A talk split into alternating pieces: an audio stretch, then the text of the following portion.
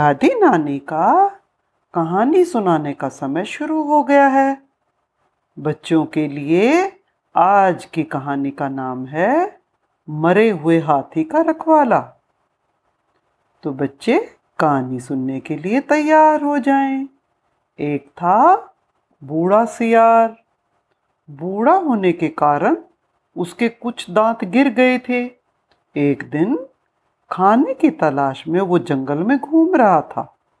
तभी अचानक एक मरे हुए हाथी पर उसकी नज़र पड़ी। सियार, खुश होकर उस ओर दौड़ा। उसने हाथी के चारों ओर चक्कर लगाया। उसे कहीं भी कोई घाव दिखाई नहीं दिया। फिर सियार हाथी की खाल फाड़ने की कोशिश करने लगा। लेकिन हाथी की खाल खाल यानी स्किन इतनी मोटी थी कि वो उसको काट नहीं पा रहा था। तभी उसे एक तरीका सूझा।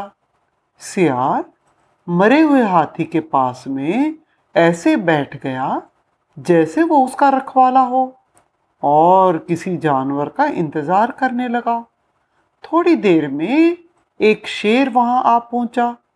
सियार बोला, आइए वनराज, नमस्कार। मैं कब से आपके इंतज़ार में बैठा हूँ? मैं आपके लिए इस हाथी की रखवाली करते बैठा हूँ। आए, आप इस हाथी को खाएँ और आखिर में थोड़ा सा प्रसाद अपने इस सेवक को भी दे दें। शेर गर्दन उठाकर बोला, मैं किसी के दूसरे के मारे हुए किसी भी जीव को नहीं खाता। मैं तो अपने आप मार के ही शिकार खाता हूँ। इसीलिए ये हाथी तुम्हें ही भेंट। सियार को तो अपनी प्लानिंग फेल होती नज़र आई। उसने शेर से कहा, पर वनराज, इस हाथी को तो किसी दूसरे ने ही नहीं मारा। ये तो अपने आप ही मर गया है। शेर ने कहा, मैं स्वयं अपने आप शिकार किए प्राणी को ही खाता हूँ। मैं खुशी से ये हाथी तुम्हें देता हूँ। बहुत दिनों तक तुम्हें खाना नहीं ढूंढना पड़ेगा और इस यार को खाते रहना। ये कहकर शेर वहाँ से चला गया। थोड़ी देर बाद एक बाघ वहाँ पर आया। सियार ने सोचा, ये बाघ बहुत चलाक जानवर है, इसे खदेड़ देना चाहिए, नहीं तो मेरा खाना छिन जाएगा। सियार ने कहा, बाघ मामा, वनराज शेर ने अभी अभी साथी का शिकार किया है और वो मुझे रखवाली करने के लिए यहाँ बोल गए हैं। वो नहाने के लिए गए हैं और आकर इस मांस को खाएँगे। छे, हाथी का मांस तो मुझे पसंद भी नहीं है। बाघ ने मुँह बनाया और बड़बड़ाता हुआ वहाँ से चला गया। बाघ के चले जाने के बाद सियार फिर किसी जानवर के आने का इंतज़ार करने लगा। इतने में एक बंदर उधर आया। सियार ने सोचा, अरे हाँ बंदर के दांत मज़बूत होते हैं, इसीलिए अब मैं उसी से हाथी की खाल पड़वाता हूँ।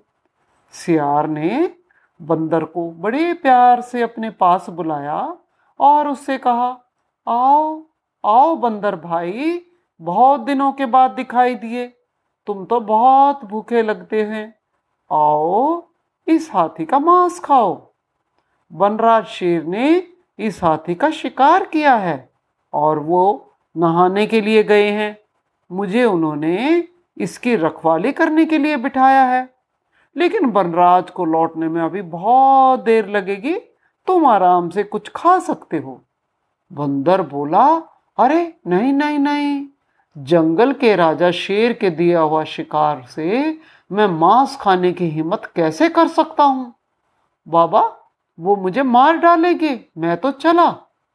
सुनो सुनो, जरा रुको तो सही, सियार ने कहा। खाने का नाम लिया है तो कुछ खा कर जाओ। देखो, मैं ध्यान रखूँगा।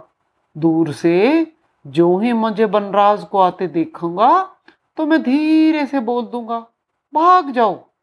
तब तो भाग जाना। जरा भी चिंता किए बिना अभी तुम आराम से खाओ। बंदर ने हाथी की खाल चीर डाली। जो ही उसने मांस को खाने की शुरुआत करी, सियार ने कहा, भागो भागो बनराज आ रहे हैं। बंदर बेचारा तुरंत भाग खड़ा हुआ। वो तो एक छलांग लगाकर पेड़ के ऊपर जा पहुँचा। वो तो भागकर उसके बाद दूर वाली झाड़ियों में भी छुप गया। सियार अपनी चालाकी पर बहुत खुश हो गया।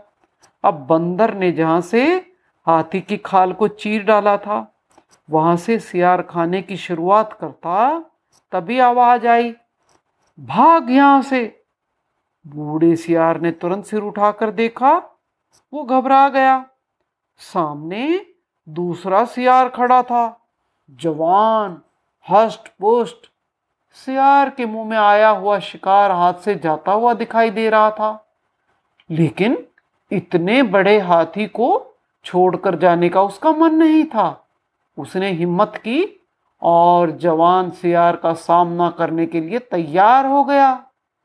उसने घुड़कियाँ दी, जान पर खेलकर उससे लड़ा, पर जगह जगह जवान सियार के काटने से वो बहुत चोटे खा चुका था।